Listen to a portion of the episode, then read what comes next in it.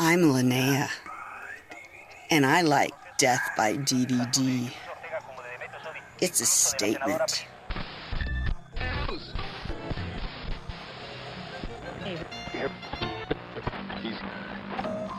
Además que ningún funcionario de nivel medio o superior podrá tener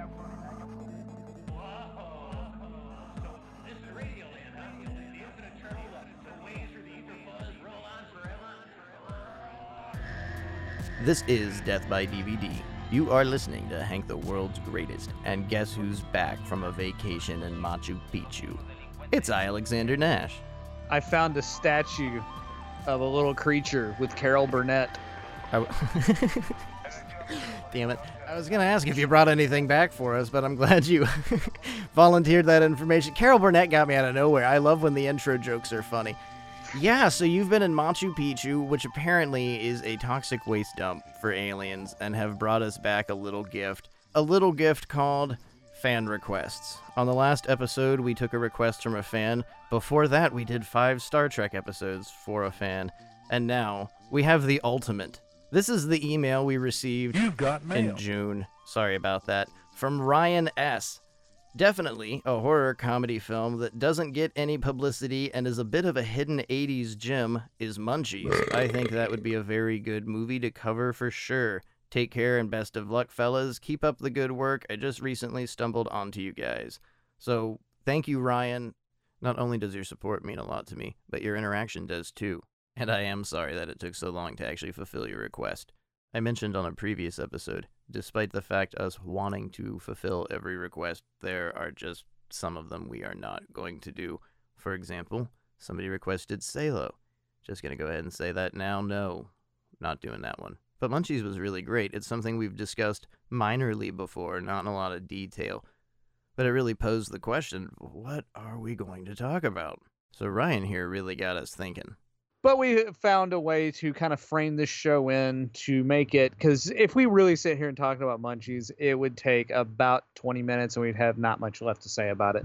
But creating this kind of structure around talking about monk- munchies has made it at least it's made it more interesting to me of kind of the thread that munchies is a part of specifically in the career of roger corman because munchies is a film produced by roger corman and um, it kind of follows this lineage that he started in the beginning of his career and morphed over the years and munchies is a, part of that morphing of his career. Because if you really break it down what roger corman started to do was make exploitation movies in the 50s and 60s you know giant monster movies um, well not giant but guys in rubber suits gangster movies westerns B he was fully into just doing exploitation type films. And Roger Corman has always been an exploitation director and producer. So in the 1970s, with films like Jaws is what really started it. And then like Star Wars kind of cemented the whole thing because in the 70s, studio films were art films. There were a lot of dramas. Uh, There was Deer Hunter, Michael Cimino, that kind of stuff. That was what studios were used to producing these like you know oscar type films or uh, in the 50s when roger in 50s and 60s when roger was making um, exploitation movies studios were making um, a lot of like musicals like big studio production Yeah. type deals uh, where you really get that money on the screen so in the 70s when spielberg had a hit with jaws and lucas had a hit with star wars studios started making exploitation films because that's what those are i mean it's a killer shark movie that's a, I mean, Roger Corman made a lot of uh, underwater killer movies. They weren't giant sharks, but and they weren't done so kind of exquisitely and well written as say Steven Spielberg's Jaws. Well, something of note with Jaws also is the exquisite amount of violence that was given to just America in general. Like you were saying, this was a big budget movie, and it's not really quaint. It's not shown off screen. You got what I would say is arterial blood spray throughout that movie, and it's very vicious and horrifying. Every single aspect of a cheap B movie is shown in Jaws. But yes, it is. I mean, not just Peter Benchley, but everyone that worked on that movie rounded it and turned it into a great production. But if anything, it's just the king of the B movies. It's a well written B movie. And the same thing with Star Wars. Star Wars is based on Flash Gordon serials and stuff like that. I mean, you can bring in Akira Kurosawa and all that shit too, but besides that point, I'm just saying that Star Wars at its base is a 1950s you know space movie where um, you're fighting space monsters blah blah blah there's a ton of like bad ones on mystery science theater from the 50s and 60s Well, I think you get to a point when people, especially with that era of film, everything was either a family friendly comedy or very, very, very serious, and it's almost drowning that there wasn't a great deal of variety. So when you had the ability to knock off things like Jaws and like Star Wars, that's, I mean, the influx of what we majorly love as, you know, B movie fans started coming out in this era. But I think a lot of it was uh, fan service and exploiting people, which is a key in exploitation. There's always something to exploit, but at the end exploit of- money i'm going to exploit you so i can get monies And a lot of it too is exploiting the nature of people. You know they're bored. You know people have very silly interest. So what if we just made a whole movie about driving around the country hitting people with cars and you get points from it? People would love that. What a horrific, violent, brutal idea. But at the same time, that's peak fucking human interest. The same people will sit and watch football on Sunday seeing these guys beat the living hell out of each other or boxing, whatever you're into, martial arts. This is no different. It's exploiting the nature of humans and not just vanity and uh, culture obsession and things like that, but knowing who your audience is and how you're going to exploit them, which I think Roger Corman is is the king of. I don't think there's anyone ever that is more successful in the film industry of exploiting people than Roger Corman. And I don't mean this in like you know, like the Sally Struthers commercial, you know, send 25 cents a day to help this poor starving African kid, and the company actually is fucking profiting on all the money, or the Susan, Susan G. Komen cure for breast cancer, they keep all the fucking money, things like that. He exploits people at the core of almost an innocent level, and I think some of the movies we're going to talk about tonight, the exploitation is of children, which sounds horrifying. horrible It does. It sounds horrible, but it's actually exploiting the fact that kids will fucking watch anything. So we can really get away with some dumb shit on screen and people will still buy tickets. Hard way to say though. You know, this is not a child exploitation episode, but it is. But it's not. it's in a different way. We'll get into that. Things changed, and like in the 70s, the bottom really started to drop out on independent, cheaply made exploitation films because the studios started having that covered. I mean, think about Gremlins. Gremlins is basically an ex. I mean, Joe Dante directed. it. He came from exploitation films. I mean, that's where all the big directors, Poltergeist, Tobe Hooper, they started pulling even the exploitation directors from the 70s into the 80s to make big budget studio film. Well, look at James Cameron. I mean, you got Terminator and Aliens. All Aliens is is a Vietnam War epic that's been dressed up as a sci-fi movie, and Terminator 100% is a slasher picture. It's no different than Halloween. All he did was turn it into more of a sci-fi based thing, again exploiting people, because all these guys came from the good old Roger Corman film school. I mean, they learned their craft with uh, Corman, and then they were able to get into the studio system and you know make some higher budget pictures and make some money. So, what does Roger Corman do when he finds that it's harder to exploit, like coming up with a natural exploitation idea on his own? Um, what do you do in the 80s is you start making rip-off films because now I'm going to exploit Star Wars by making Battle Beyond the Stars. I'll exploit making Alien with um uh God uh, Forbidden World. He started. I mean, they are different stories. They're not exact knockoff replicas, but we're exploiting the idea of Star Wars because that's where the money is at now. So we make Battle Beyond the Stars. We're going to to continue to make um, things that are very very similar. I mean, this really came to a head in say the late 90s and 2000s when they really started kind of to, trying to exploit video stores with even the titles, and especially when you get into the uh, mid 2000s, you have Asylum really getting heavy into that exploitation. And the week that uh, Transformers comes out, they um, put Transmorphers on video, so somebody's not in the know grandmother goes to the video store to to rent something, and they pick up ah here's that that Transformers movie. You didn't read the it says Transmorphers. They actually got sued. Asylum got sued on one of those titles. I can't remember which one. I think it was the the Battleship. Well, it's exploiting exploitation. I mean, I think that's kind of the key here, and kind of a roundabout way of saying a lot of things is in the late 80s and 90s, the king of exploitation that kind of was an architect to the genre started realizing I can just exploit this itself, and it doesn't really matter because people are going to buy tickets no matter what. Yeah, and I will give Roger Corman this because as I was talking about the asylum, they like they really leaned in heavy to just like we gotta get a product out that is almost exactly like this. At least Corman did Carnosaur. Like the week that Jurassic Park came out, Carnosaur came out on video. So I mean, you're not gonna think it's the same thing, but if you're in the mood for a dinosaur movie and all the tickets are sold out of Jurassic Park, yeah, just kind of come and get Carnosaur.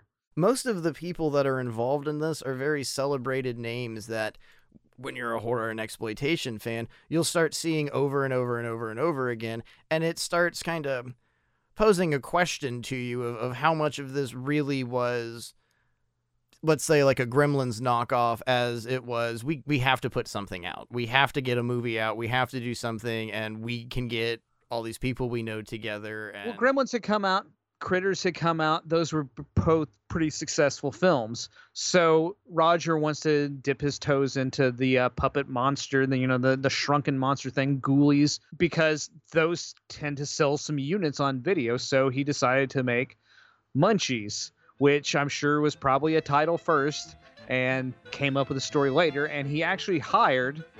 Joe Dante's editor to direct the film. Um, what is her name? I could not. I can't remember Not just right Joe now. Dante's editor. Her film career began. Tina Hirsch, a little bit earlier than that. She did Death Race 2000. She did a lot Oh, yeah. of the more primordial, epic Roger Corman. But she literally pictures. edited Gremlins. That's the part. That's the, the funny part. very very uh, storied with her work and, and and some of some amazing products she's put out but what better way to really and it, it- this one is i think the most quintessential gremlins knockoff there are so many imitators but what they all lack to do is follow the story from gremlins and you've got the screenplay written by lance smith here and the screenplay more or less was probably the gremlins screenplay that was xerox and just names scratched out and different notes they changed the location of the town it's no longer a christmas movie but for all intents and purposes, this is fucking Gremlins, and eh, this is probably the dumbest, third or fourth dumbest thing at least I've ever fucking said on this show. I like Gremlins a lot. It's it's a holiday classic. It's one of my favorite movies. I think it's one of every horror fan's favorite movies, and Dick Miller always makes me laugh. But I can't help but fucking laugh like an idiot the entirety of watching Munchies. I don't know what it is. Maybe because it is so flamboyantly awful and terrible, and it's it's well edited. You can give Even it that. the puppets are bad. the puppets change sizes four or 5 They're times. probably the worst of the uh, Gremlins knockoff puppets because they barely move. Their mouths kind of go up and down, kind of a little bit, but that's about it. They might as well just be like ham puppets on a stick. And at the beginning of the movie, Arnold, the lead munchie, has sort of a mogwai attitude. He's got a very cute voice, but once they develop personalities, I think the voices that were used for the personalities are a little problematic. That they are very. I'm gonna say Frank Welker. I'm gonna just guess that Frank Welker did at least one voice on this film. They're all very Tommy Chong, very Cheech and Chong. It's it's it just gets really revoltingly silly, and I, I don't know, and that I'm gonna use that term again later. I'm sure revoltingly silly because I'm upset with myself that I enjoy Munchies, and we're we're going into overtime with this episode because we've got Munchie also to talk about. I also like that. I don't know what's wrong yeah, with me. you're fucked in the head. I know. that, man. I, I have Like, no I- explanation. I, will not understand that one. I'll go a lot of places, but I ain't going to fucking Munchie. Well, see, with this movie, like I've always really identified with the Gremlins. So when I'm watching Gremlins, it's like, yeah, if they weren't homicidal, if they weren't killing people, I really could get down with the Gremlins. Just destruction of property. It's fine. It's fine. I don't have a problem with that. It's a good way to have a party. And Munchies, I wow, feel. Antifa is just gremlins. oh, poor Gremlins. They really get a bad rap. But Munchies, I think, are a lot more innocent on that spectrum. Like, oh, they definitely kill some people, and they They're have a little rapey at times, though. Yeah, there are a couple of them that really need to be watched at, at all costs, and they need to be checked on by their friends because the other munchies really shouldn't be letting that happen. You know, you see something like that, you got to call it out. Doesn't matter who you are. It doesn't matter if you're some sort of weird stone deity. When Arnold, like, puts on his ring robe and shows his dick to a flight attendant, another Munchie needs to call him out. Yes, uh, that would be the acceptable thing to do, and it should have been featured in the screenplay for the children. Topical. it's everything about it's ridiculous though but what i think especially adding in from from what you were previously saying what works so well and why i think this is in fact a great movie is all down to the the Corman school of exploitation is taking all the fundamental things that worked in Gremlins and really exploiting them and this itself for the the year it came out in 1987 it's one of those uh, kids movies that adults will have more fun watching because the humor is just over the top there's Linda Blair women in prison jokes you've got Robert Picardo putting on one of the greatest performances I think I've ever seen in his entire fucking career Picardo, it's my favorite movie you're in. it's yeah really man Well, to me, like what it harkens back to is an older style of comedy. Um, because with something like Harvey Korman in it, the jokes are very broad and broad in a way that's not like, um, you know, like the date movie. That's our kind of bullshit, fucking broad comedy now, our parody films. But like with uh, Harvey Korman from the Carol Burnett Show, that's very old school, like 60s comedy. And that kind of thread follows through because there's honestly a kind of a John Waters esque vibe going through the movie. Like it's high camp with almost all the characters. Almost no one lives in a, uh, a reality. They're all um, caricatures of actual people. My personal favorite character, dude, oh yeah dude is the the best of the stoner movie dude, man, he, Well, he's my favorite. Always has been. They didn't even develop the character outside of his name's Dude, and he listens to the Grateful Dead. But some of his one-liners are great too. The the Munchies are screwing with his records. Or I'm sorry, Harvey Korman playing a dual role as his stepfather Cecil Waterman comes in and pulls the needle over one of his records and he just yells out like that was a 72 European dead man. And it's just like if you've met a fucking deadhead stoner it's it's on. It's really a hysterical aspect. And all the characters i think in the movie despite being just characters are, are perfect examples of it. Our lead paul wants to be a comedian so of course he's dropping one liners and zingers And quite annoying. He's probably the most annoying character in the film, actually. and it really like and I, I like jerry seinfeld so i don't mean this insultingly but he's kind of a, a seinfeld type it's very sardonic everything's sarcastic he doesn't have the best outlook his girlfriend cindy's much more hopeful but she equally all his failed jokes she has a joke aside from that so they bounce off of each other and then harvey korman's other appearances at the very beginning and end of the movie as paul's father everything despite sounding as stupid as it does, you watch the movie and it's like, you know what, god damn it, this is kind of this is kind of good. And it's something innocent enough that you don't really feel like you're being exploited. And i think that's what works so well with roger corman is that he can actually exploit the entire audience the whole consumer and them not even realize that you just got ripped off. You just spent 90 minutes watching one of the dumbest things you're ever going to see in your entire life and you're going to laugh at it and you're going to enjoy it for some reason Well, it kind of, and I mean, this probably has to do with one of the casting one of the actors, but it kind of feels like uh, the adventures of Pete and Pete in a lot of ways. yeah That it whole really vibe. does it's just it's it's this hyper reality that everybody is in throughout the entire film that kind of makes it enjoyable. And uh, getting back to the thing where it harkens back to old comedy, like like the character, the uh, the the munchie that he names, he names it Arnold after Arnold Ziffel from fucking Green Acres. Who in 2021 remembers Green fucking Acres? I hate to interrupt you, but I just realized dude is Doc from Full Metal Jacket. Yes, he is. Yeah, I did not realize that whatsoever. Facts for you guys to tell your friends. You know, the guy that played Dude in Munchies was also in Full Metal Jacket. But that's kind of esteemed. The fucking guy worked for Stanley Kubrick and then in the same year In the made same Munchies. year Munchies. in the same fucking year made Munchies. I worked uh, with this Roger Corman film and Stanley Kubrick. I have a wide variety of career choices ahead of me. Yeah, you've got to give it to him. Wow. Wow. But I think that's what I've always enjoyed about the film. I mean, I was like 10 years old when I saw this. So it was like I was like 30. I knew so- it was bad, but I, I didn't really care because I had seen like uh, Critters to that point and Gremlins and all that, and I knew this was like a ripoff of those films, but I really didn't care. I enjoyed like the dude shit always made like like Wild Kingdom, man. I, I didn't even know what a fucking stoner was. I just like knew he was into the Grateful Dead. Like it took me years to figure out. Oh, he was singing "Truck" in a Grateful Dead song in the film.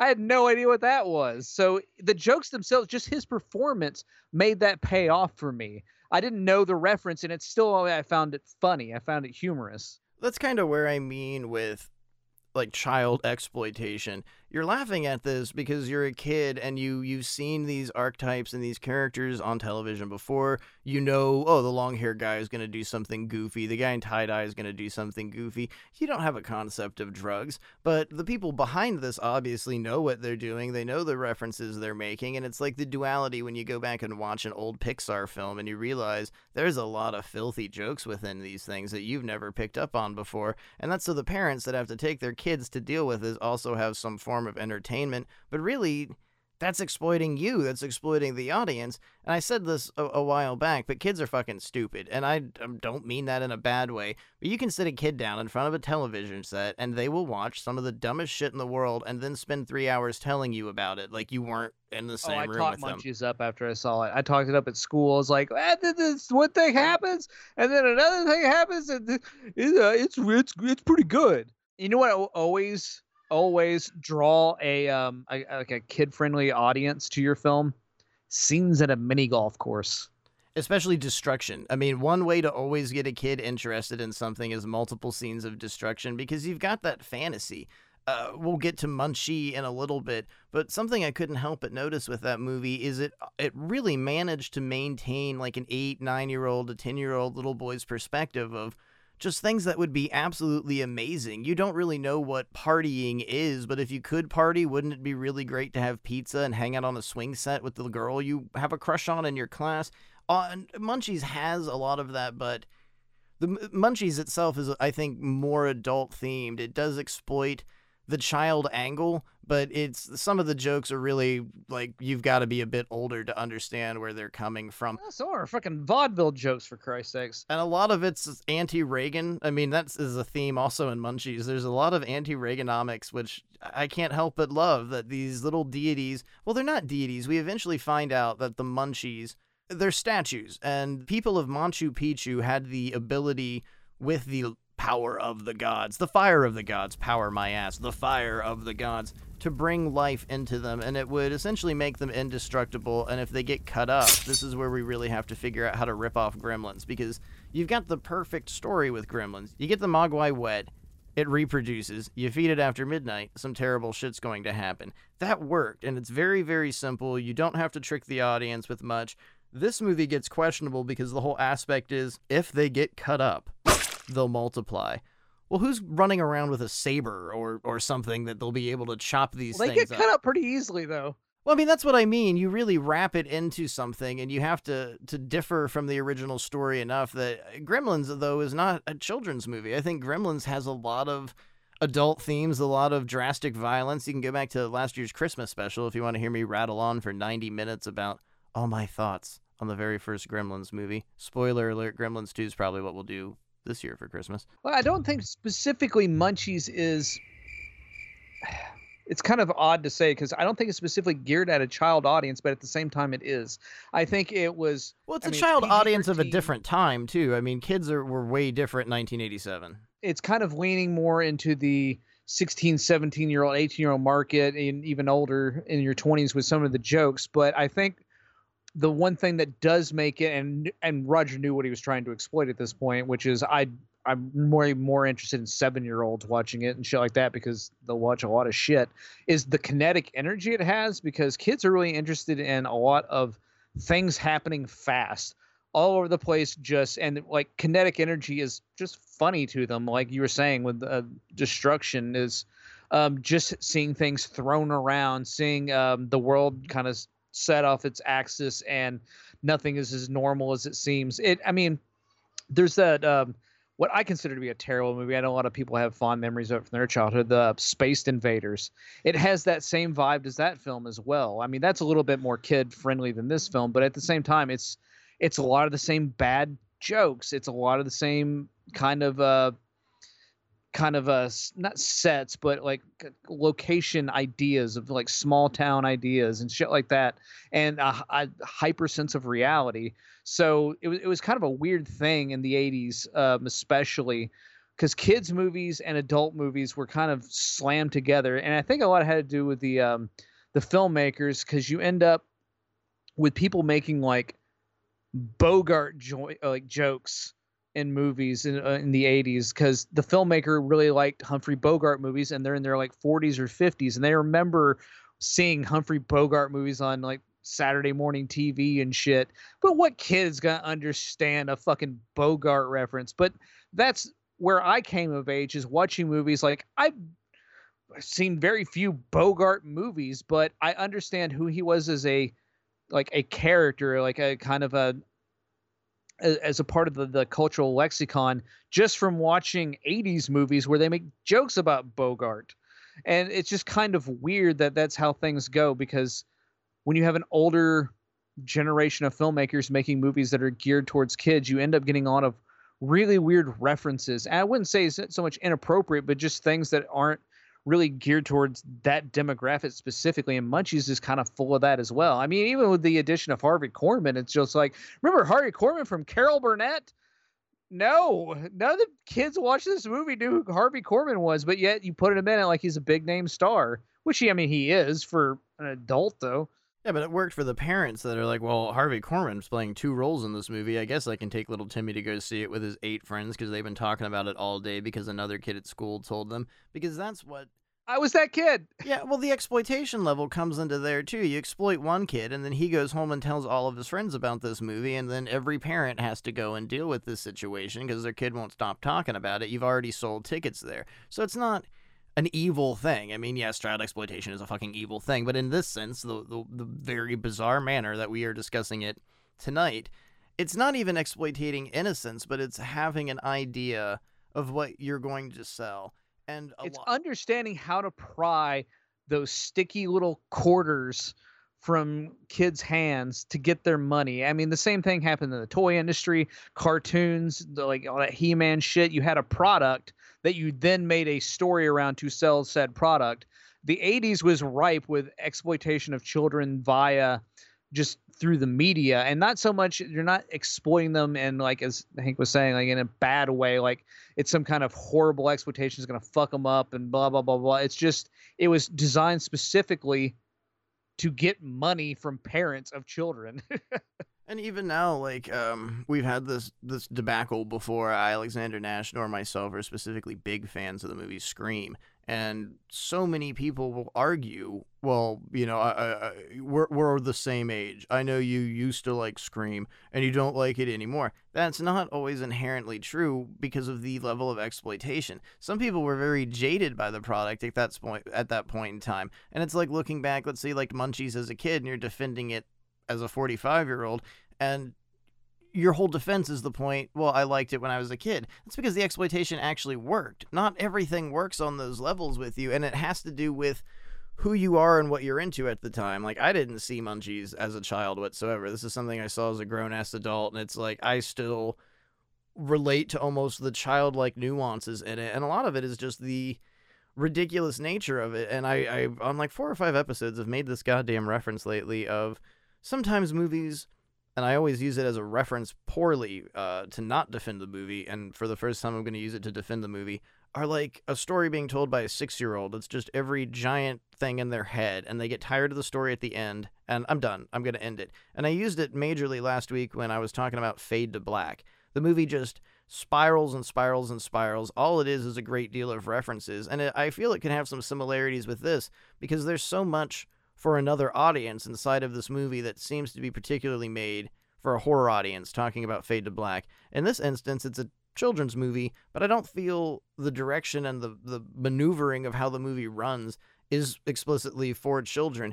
but it works in this situation because you really you really focus on what's supposed to be a teenager and almost all the exploits that happen in this movie when you were 17 16 and i'm talking from a, a male centric point of view here, especially an 80s, early 90s youth, a lot of it was just crazy stuff. Dirt bike races, destroying the mini golf course, a lot of uh, more machismo. It's throwing shit at the screen to see yeah. what sticks. It's fucking And that's what stuff. made a lot of great movies. And I think what we're missing somewhat now in exploitation films specifically is they're so calculated.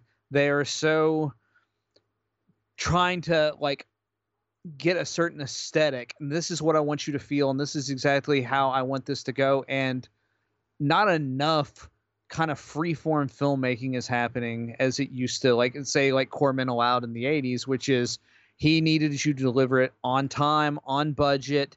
I need it to be two reels long. Yeah, you have 26 days to make this movie. I need you to do it in 18 days and under budget. And I don't really care what like I care what the final product is. I mean, eh, of course he cares about that. It's not complete shit, but as long as he could sell it, you're fine. If I can sell this, you'll be okay. And I think that's what we're missing in modern exploitation film is everybody's just they're so idea heavy. And when I say idea heavy, it's plot heavy and not story heavy or ideas Well, heavy. everything It's is so like- nuanced from their childhood, and it is uh, exploitation itself. Everybody wants to be the next John Carpenter, so every movie has this John Carpenter 80s score because that's what they grew up loving. I love 80s horror movies, I love slashers, I love this, I love that, I love whatever, giallo. And it always comes back to okay, but you are 100% replicating that, you're not doing anything for yourself. Corman, his film school, as I like to call it, gave the chance for these people that had ideas to take something and go do something with it. It wasn't always beautiful, it wasn't always the greatest thing, but And not only that, we're talking about rip-offs. like As Piranha. well. I mean, fucking James Cameron's career starts with Piranha 2, one of the dumbest goddamn movies on the planet that almost ended his career because he tried to steal a copy of it and hold it hostage because, you know, he's not easy. At the beginning of his career, he wasn't easy to get along with, yet alone now I'm sure he's like a weird Roman fucking emperor that won't let people touch him or look at him and things like that. Completely off subject, but it's trash. It's 100% trash, but the artist behind that trash is, is a is a in this modern age, you have these budding, beautiful people that don't get the chance to go out there and tackle things because the industry obviously doesn't work this way. But who would have known at any point in time that this smug Canadian guy would go on to do some of the great, and I feel great work? I think James Cameron has done some really amazing productions, but he's not the only person that principally can be used as an example from the Roger Corman Film School. You got fucking Jack Nicholson, yet alone from iconic film performances as an actor. As a writer in the 60s, he did some amazing stuff. He worked with Monte Hellman for two pictures in a row that are just insanely beautiful, and he principally wrote one of them. The other's a heavy base on his idea. And not just that, there's so much more to his career and so many other people from, God, I'd say like the late 50s to, to now that really, if it wasn't for Roger Corman and his level of genius exploitation, we half of what we love as a whole, and I don't just mean horror fans, I mean film fans, wouldn't really exist. Roger Corman has done it all because he learned how to exploit you, the audience member. I mean, he would give you a prompt. I need this. I need this many scenes of nudity. I need this, and but and but the rest of it is your go. And I mean, and there, he butted heads with people. I know, uh, famously, he did not get Death Race 2000. Uh, it was supposed to be even funnier than it turned out, but he was just he didn't understand why it was supposed to like the humor of it. He wanted to be a much more serious film, but to his credit, I mean, he did kind of give Paul Bartel somewhat the benefit of the doubt and let him turn out, which is a, a classic at this point. So, I mean, Roger kind of would give you enough rope to pull yourself up or hang yourself with. He was uh, like he was always allowing uh, just enough creativity for you to uh, kind of explore and do something because basically I trust you to do this. And then he continued out throughout the uh, the 90s and that's when things get a little bit rougher in Roger Corman's career up into where it is now where he I mean he still produces stuff it's just not to the level. I mean the like the 2010s and shit he was uh him and Jim Wynorski were making like asylum movies. They were making Piranha and stuff like that and Sharktopus because he like this is what I can sell, so this is what I, I will sell. Which brings to the point of 90s Roger Corman and what exploitation turned into in the 90s. Roger was still producing um, a lot of direct to video horror films at the time. Uh, he kind of tempered down uh, some somewhat of the sci-fi and the horror. He was still making them, just not quite as many. But he really got heavily involved, as well as Full Moon Pictures, Charles Band, into making kids films. And uh, like uh, through uh, was it Moonbeam for Full Moon? I think Concorde was it Concorde or New Horizons that made Munchie. Concorde. I think the easiest thing to exploit, and this is, you know, obviously when you talk about child exploitation, it, it's always in a predatory manner. But because of the exact same reasons when it comes to the entertainment industry, and this too even speaks on both levels of exploitation and abuse, child stars, because uh, children that can actually read lines and perform are such a commodity. They are abused so greatly, not just in terrible sexual ways, but being overworked, not being allowed full educations, not being able to have social interactions, friends, all sorts of stuff that you need growing up. It's a really wretched industry that if you don't walk the line carefully, it just it really is exploiting a child to sell the exploitation. Well, you're exploiting child labor more than anything in in that instance. And I don't think that ever really happened with Roger Corman. I think especially with with Munchie 1992, he managed to I, I it's this is going to be a hard angle to talk up, but this movie 100% the whole way through is the perspective of like an 8 and 9 year old little boy yeah, because it's Jim Wynorski, and Jim Wynorski basically is a nine-year-old boy, still is. And it's it, it's so perfect though. I, I just saw Munchie for the very very first time recently. Yeah, this is gonna be a rough convo, dude, because Munchie is a goddamn oh, travesty. Oh, it is. It's it should have never happened. It's an absolute mess. But I I really have to give credit, and it's just astounding to me. Laughing more than I thought. I've dreaded going through this movie. It is a, a, a puppet movie and the puppet's voiced by Dom DeLuise. Wait till you hear this. This guy is drowning, you know, he's having a very hard time in the ocean. So a boat comes by and says, Are you all right? The guy says, It's okay. I have faith in God. Move on. The boat goes away. Just then a helicopter comes by and they all come down and they look at him and they say, Are you all right? Do you need any help? The man looks at them and says, It's okay. I have faith in God. Move on. The man drowns. He goes to heaven. He goes up to heaven and he looks at God and says, I prayed and prayed. What happened? God says, I sent a boat and a helicopter. I sent a boat and a... Hello? Hello? Operator. Operator. I've been disconnected. It doesn't sound entertaining. It doesn't sound fun. It sounds like a fucking nightmare that I think I've had. It sounds like two or three acid trips I've had because I had this one where I thought a ice machine was Don Rickles, so it's really not that far off from my own reality. And eh, maybe I've been hit in the head too many times throughout my many years of living, but there was something so relative to uh, memories I don't have anymore. Like growing up, just ridiculous thoughts and theories of sitting in school and daydreaming and hating every second of what I was doing. And the escapism children use from what they see on TV and what they use in their fantasies, or playing make believe in my backyard, just hoping the school would blow up so we didn't have to go the next day because you had a math test or something like that. Pure innocence, but it's still this is nowhere near as adult as Munchies, but it still maintains a, a very.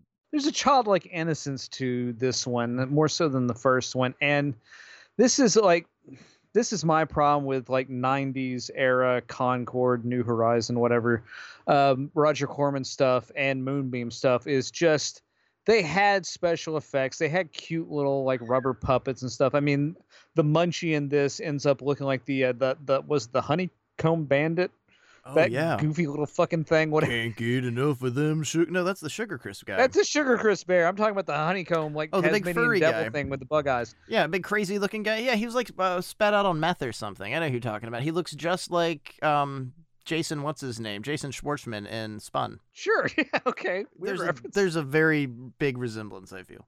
with all these films, I can barely tell the band from the Corman because they're all very similar because they're all very cheap.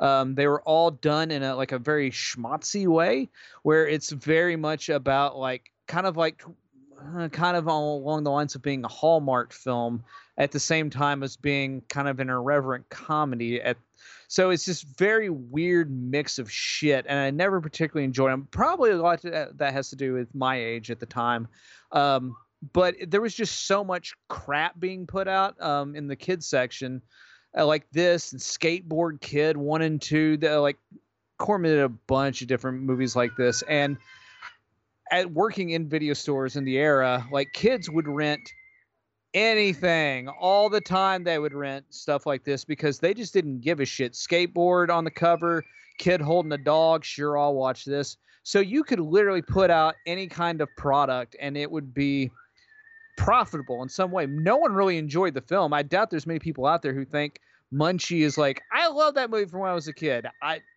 questionable? Good god child. Yeah, I know where the Keith David's going on this episode. yeah, got a spot for it right now.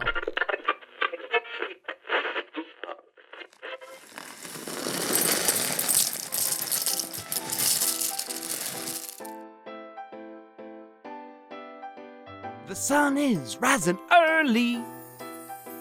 It's time to start the day just right. A big bowl of Cheerios, and time will fly right by.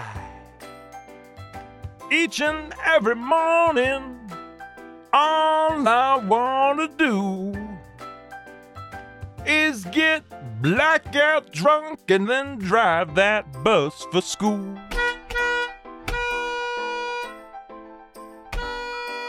Cereal. The only cereal with 16.9% alcohol by volume. Nice. Get wrecked and seize the day. Burials, the official breakfast of Death by DVD. You can find Burials at a grocery store near you today. And be sure to try our new brand, Winos. Now in new and improved sparkling white and red flavor.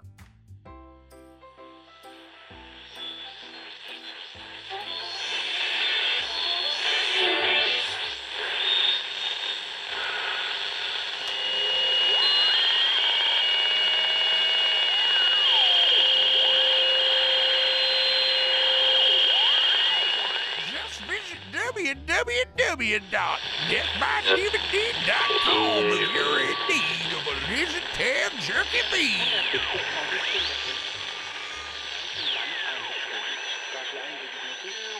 thérapie,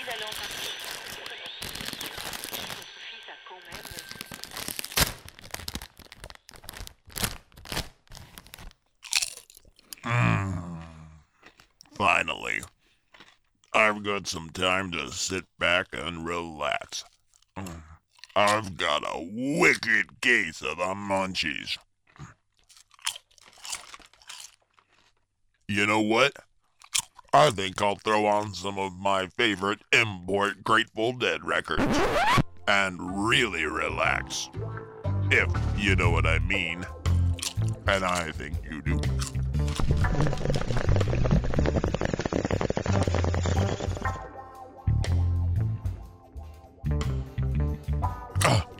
Oh, oh no. What is that? Is is that? It can't possibly be time for Keith David or David Keith.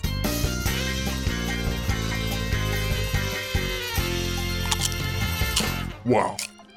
I guess that means it really is time for Keith David or David Keith. You know, it's a little rude. I just said that I was about to sit down and relax. I have a whole mouthful filled with food. You really think anybody wants to hear that?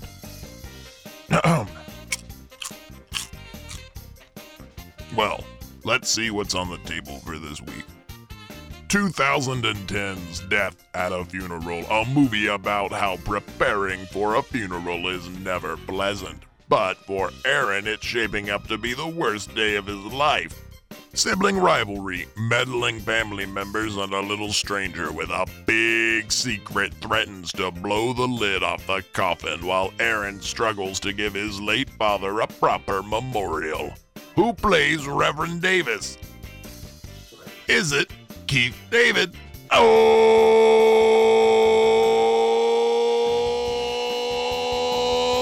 Hold on a second.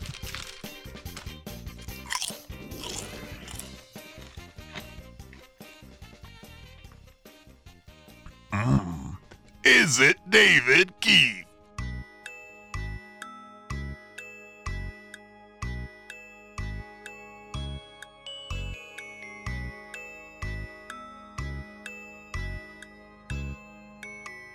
It's David Keith. I pray you got that one right. Until next time, goodbye and good luck. And now back to Death by DVD and my bag of chips.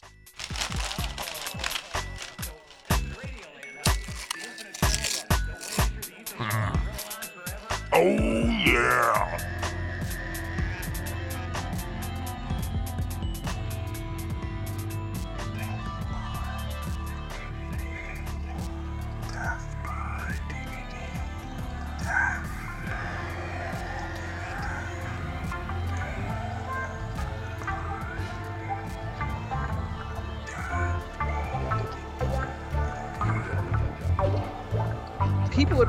Movies. Kids would rent them, their parents would just get it for them because they didn't give a shit as long as it kept them quiet for the night.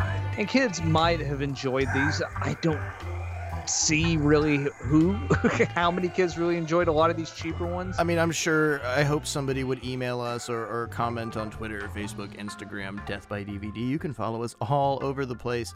I would love to get a comment from somebody that loved this as a child, but I would find it hard to Because my question would be, what are you, a fucking idiot? But that's just me. Well, I mean, I'm in my 30s and I laughed the entirety of the movie. It's really inappropriate. It is, and I'm like, I'm texting you the entire time I'm watching it, and just like I, I'm laughing, and I feel bad about laughing because these jokes are selling to me, but they're selling to the nine-year-old little boy in me who's like, yeah, dick and farts. That is pretty funny. Well, that's what's so weird about it is like when, because all of a sudden Munchie now is Dom DeLuise's voice in this cruel little ugly puppet, and he grants wishes, and he has this like this kid has a party because he wants to have a party because no one in school likes him. He's like a the best part the nine-year-old movie. kid. Yeah, this is like the greatest part of the movie, though. He has a fucking kegger. Fred Olen Ray shows up. Well, it's not even just that. He fucking he can do. He can take anybody's voiceover. He's got a great deal of talent, which is strange because the movie begins with a high-speed police chase of somebody that's got. You don't see what Munchie looks like. You just hear Dom DeLuise locked inside of a box, and they drive all the way up to the top of a mountain, escaping police officers until they find a bottomless pit and throw the box off of it. Years later, this kid finds them, unlocks. I don't even know what you would call it. I mean, the last movie, you find out that they were inanimate objects that are brought back to life through the fire of the god, and they have kind of like a reptilian look. You can see that they were really going for the Gremlins knockoff thing. But yeah, the honeycomb monster works for this, but he's like a weird shaved dog. I mean, it really looks like a dog that got mange, and it's Dom Delo. It could be Dom DeLuise's dog that got mange. It looks a little bit like him, and it's way before the era of turning the voice actors to kind of moderately look at as what they were performing, like how you have that with Toy Story and things onward, which only came out like two or three years after. Well, this is 1992, sorry, like seven years after something like this, and then you finally are exposed to what the Munchie is. So why the fuck was it? What the whole introduction of him being locked into the box or explanation is, well, if I'm locked inside of something, I can't get out. But he can teleport pizza. He seems to have a godlike amount of infinite powers, and all of this is just like. You're getting into the logic of Munchie. Well, it's like when you're eight and you just hate everything. You know, it's like I'm, a school sucks. This is boring, and that's the the aspect I'm of. kind of in love with Jennifer Love Hewitt. Well, I mean, that's where I, I said a little while ago. There's a weird. Uh, at this this movie is very inappropriate, but there's a strange innocence to it because you take this perspective of just a, an outsider. The whole point of the movie is a little boy who is a transfer student. He really doesn't fit in. His mom is dating somebody he doesn't like, and the beginning of the movie, I love how we deal with everything. We've got these really elaborate daydream sequences, and he's escaping through this, and he's it's not like the kid hates everything. It's just somebody that doesn't really fit in. And then we get this very typical ET story. This is almost an exploitation of a, a loner kid finds a friend sort of thing. Fucking Mac and me, stuff like that. And he ends up making friends with Munchie, who I guess we're shown at the beginning of the movie can really cause damage in your life.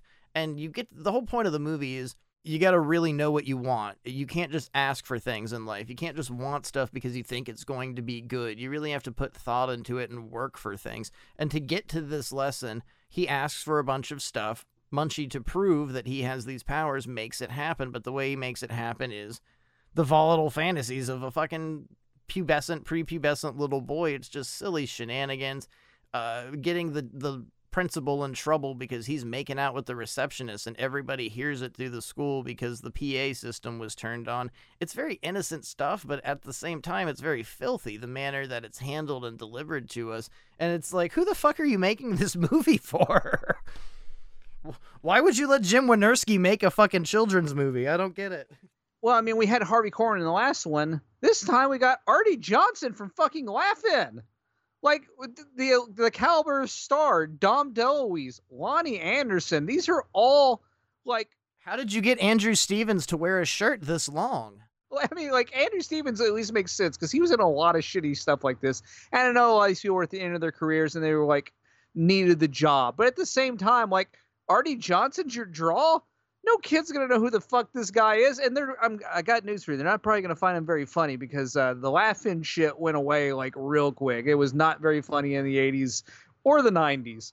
So it's just bizarre casting. The script itself is odd because a lot of like we were saying, like the kid has a party and he just has like a, a fucking adult house party with beer and stuff and like no kids from school really show up it's a bunch of people like tuxedos it's really weird Because Munchie can do impersonations. I think I never got to the end of that story. So he calls the Playboy Mansion as Jack Nicholson and has a band that is Fred Olen Ray and Brinke Stevens. And a bunch of girls fly in. There's kegs everywhere, but it still oddly maintains a childlike nature because this kegger's going around. But it was written, I don't want to say well enough, but there was attention to detail here that when the little girl he has a crush on, played by Jennifer Love Hewitt in her very first role, shows up, her father shows up. So Munchie had at least enough decency to invite chaperones to this weird stripper party he's throwing at an eight year old's house. I don't know why they took responsibility in the details of the script, but it, it really shows up. So it's odd. Like, you can watch it as an adult, but you could see a childlike level to it because like, what would be the coolest thing in the world if you moved to a new town and had a crush on a really popular person that went to that school that you could throw a huge party and everyone have a good time, and he goes and sits on the swing set with her and they hold hands and have a nice talk? So that's what they did with the childlike angle while there are near naked women gyrating. Fucking Fred Olen Ray's playing the piano or something like that. Nobody should be at a child's party. None of these cigar smoking adults should be at a. It's there's fucking kegs everywhere. That's one of the but ways. again i think it speaks to the culture at the time where like Well, it's the fantasy. You know, you're you're eight years it's the old fantasy that like a kid would have but at the same time it's just also these like 40 50 year old people's fantasy of what a child's fantasy But would look be at look at the idea of all the people that grew up watching Hot for Teacher Van Halen video. You've got the 10 year olds that were watching it, and then you've got the 20 year olds and the 30 year olds that were watching it. And I think almost everyone's looking at the teacher. I mean, that's one of the points of the music video and the song itself, and that's the culture. That's where we're coming from. 1992, it's still pretty much the 80s.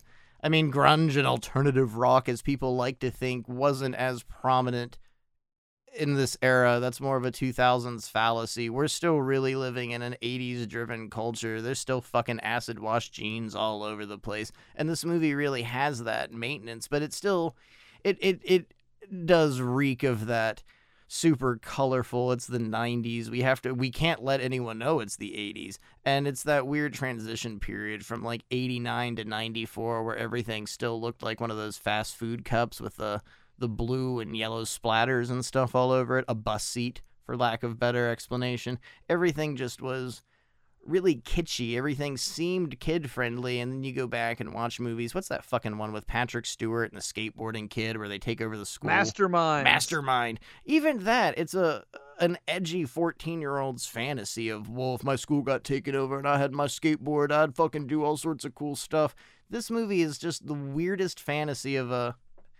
I don't. I think. I, I mean, and you, you. I think you hit something earlier. I don't know any fucking kids that would actually like this movie, but it really does seem like a fantasy angle of, hey, remember when you were nine and everything kind of was bleh because you're nine years old and the world's a really scary place. What if Dom DeLuise showed up at your house? not only that in the sequel what if fucking howard hesseman shows up to your house huh from wkrp just shows up and now he's munchie I don't understand why you couldn't walk up and down the Sunset Boulevard and just find a Dom DeLuise impersonator for Munchie Strikes Back, which I'll admit I've not seen the entire thing, but Angus Scrimm, who also appears in Munchies, is in the movie, so if you ever wanted a reason to see it, it's at least for Angus Scrimm. What I have seen of Munchies Strikes Back is it's it's fairly the same movie. Uh, uh, he's some sort of interdimensional god now or something like i mean interdimensional might be a poor term for this and god also might be but in, in munchies he's part of the multiverse. Munchies you've got stone figures that were given life and that's all they are but now we've got this really strange creature that we uh, seems to have an infinite source of power i mean he gets weak if he makes things fly but outside of that he can get almost anything done he can disappear he can fly and he loves pizza He loves pizza. He apparently is the reason Mount Vesuvius blew up, that Chernobyl happened. He's also the reason that Atlantis sunk. I- guess he's a villain, but we're supposed to love. There's no real clear cut idea. He's a what the fuck lovable little. Moffat. And that's just exploiting everything I'd say from like Jaws forward, moving into the animatronic era, moving into Muppets, Puppets, Bruce the Shark, Gremlins, Ghoulies, Goonies, Hobgoblins, Spookies, and so much more. I can't, I'm I'm out of fucking knockoffs. I don't. You're out of unis. What's probably the most telling thing about this movie, um, and telling about Roger Corman, I guarantee you, he fucking made money off of it. That's the important thing. Both of them. Well, he's got to still be making money off of it because I bought the Shout Factory Munchies and Munchie dual disc Blu-ray for this. I mean, people are out there to this day buying this. This is uh, somebody requested it on Death by DVD. It's a sought after product, and uh, maybe we hit on. He requested here. munchies, not munchie. You fuck. Yeah, we went the extra mile to reference Munchie and Munchie Strikes Back. We really wanted to be inclusatory to your needs. But I mean, I don't want to just say it's a childhood thing because if you saw this as a child in 1987, I'm sure it did really hit you. But I don't think a kid could appreciate Munchies or Munchie. Munchie Strike Back, it, it doesn't matter. It doesn't matter at all. Well, I think a lot of it is even if you saw it today, you might have an affinity for it if you're in your 30s and 40s. But I think it also has to do with remembering the era and being taken back to that era in some of the movies because movies now just aren't like they were in the 80s, 70s, 80s, and 90s when people were just kind of trying all kinds of different things and like exploitation. I mean, that's throw it out, see what sticks. That's the most important thing to them. And as that's kind of what I'm missing in film now is just not a lot of experimentation. There's just too much money involved, and even even when there isn't too much money involved, there's too much need and want for upward progression. There's too many people who are making homegrown films, which is great, but they're making it not in hopes of making a good movie. They're making it in hopes of, well, what can I turn this into making uh doing the next Friday the Thirteenth movie. It's just like, well, don't worry about that. Just like worry about this one piece you're doing now, and then worry about the next one later. No director, like no directors from the like the 70s and 80s, they were like, I'm just making movies. That's what I want to do. I mean, some of them were interested in getting into a studio system, but it just seems like that's what everybody's interested in. Is just like, I want to do the next horror remake. It's like, why? Why do you want to make the next? Just make you like make a you movie. Look at the big scre- scream queens and how their careers started. Linnea Quigley and the likes. Guys like Jim Wynorski, Dave DeCoteau, Fred Olen Ray. They're still working to this day, doing the exact same thing they did in 1987, 1986. So you really love their horror movies back then. You go to IMDb them and see that they're doing a bunch of Lifetime movies, softcore porn, nudie cuties, all sorts of stuff like that now. And people always have this weird comment like, "Oh, I don't know what happened to their career. Nothing. They're making the exact same movies that they made 30 years ago, 40 years ago. The exploitation genre, of course, has changed, but a lot of the people that modern horror audiences are so fond of and they attach themselves to weren't just hired guns, but they were people that loved what they did. They want to direct movies. It doesn't necessarily matter what the fucking movies are. And Lucio Fulci, I'll use as a great example. I'm sure he had, to some extent, an affinity toward horror pictures, but he didn't particularly give a shit. People are obsessed with the idea of John Carpenter, the idea of Tobe Hooper. They don't care nearly as much about what you care about as you think they do. John Carpenter doesn't give a shit about Halloween. He gives a shit about the paycheck he gets from Halloween. That's about it. Tobe Hooper spent almost all of his career trying to fucking escape from the Texas Chainsaw Massacre because it's all people wanted him to do, where he had much bigger ideas that unfortunately never got to happen. But Jim Wynorski, Fred Olen Ray, Dave DeCoteau, guys like that, they worked. And they work today. They they shoot out stuff like this. And you go back 20, 30 years and you find things like Munchie Strikes Back. Fucking written by Jim Wynorski, directed by Jim Wynorski. This wasn't some magnum opus that he sat down and rented a beautiful cabin in the woods somewhere to work for three or four weeks in solitude. This was fucking written on a cocktail napkin. That probably was the shooting script. It was like three pages on a napkin and question marks. Dom DeLuise? Can we afford him? Clearly they couldn't. They could afford Angus Scrimm though. I can give the movie some credit for at least being able to get that sweet, sweet, sweet Angus Scrimm. But at the end of the day, the cultural impact, the importance of these movies are, are, are bare none. There's really nothing. What, what comes from it when you watch them is the impact of culture on the movies. All uh, Munchies is much more adult based. It's more of a a teenager's fantasy, but all the jokes are from that perspective. They're all very smart ass. They're all very kitschy and they're all very 80s. Munchies captures this childlike angle, and I think it does perfectly. It really captures an adolescent little boy's look at the world. I think it's and of the time period. You know, I don't. This is situational. This is of the the early '90s. I think it's a, a firecracker ridden fart joke of a movie, but that's the point. That's what I think you're supposed to be invoked to feel with Munchies. And you know, it's fucking no Deer Hunter. it's not an emotional movie by any means. I got pretty emotional during the ET scene. I admit it. The end of the movie when Munchie steals a Delta plane and flies off into the wild blue, that that really made me tear up a little bit. That was a hard one for me. Well, that was a full episode about Munchies, Ryan S. There you go.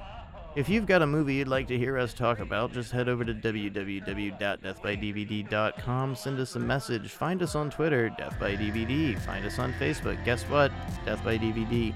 Do you know what the Instagram may be? It's ChunkyLover425. I'm sorry, I'm lying. It's just Death by DVD. Find us, follow us, tell us to do things because coming up with content on our own is awful. The ashtray is full and the bottle is empty.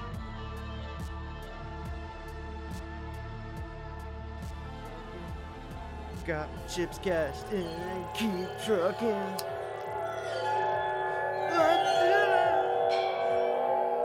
On the next episode.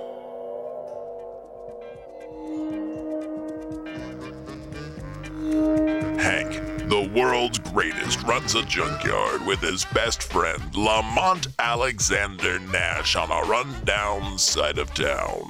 Lamont just wants his privacy and everything his way. And Hank, he just wants his color TV.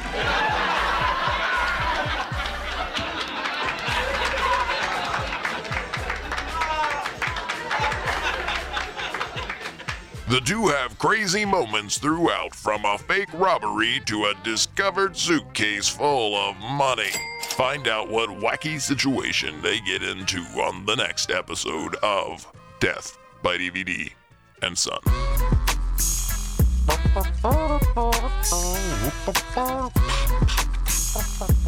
Death by DVD is recorded in front of a dead studio audience.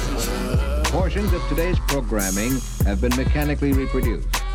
The management and the staff wish you a pleasant good night and good morning.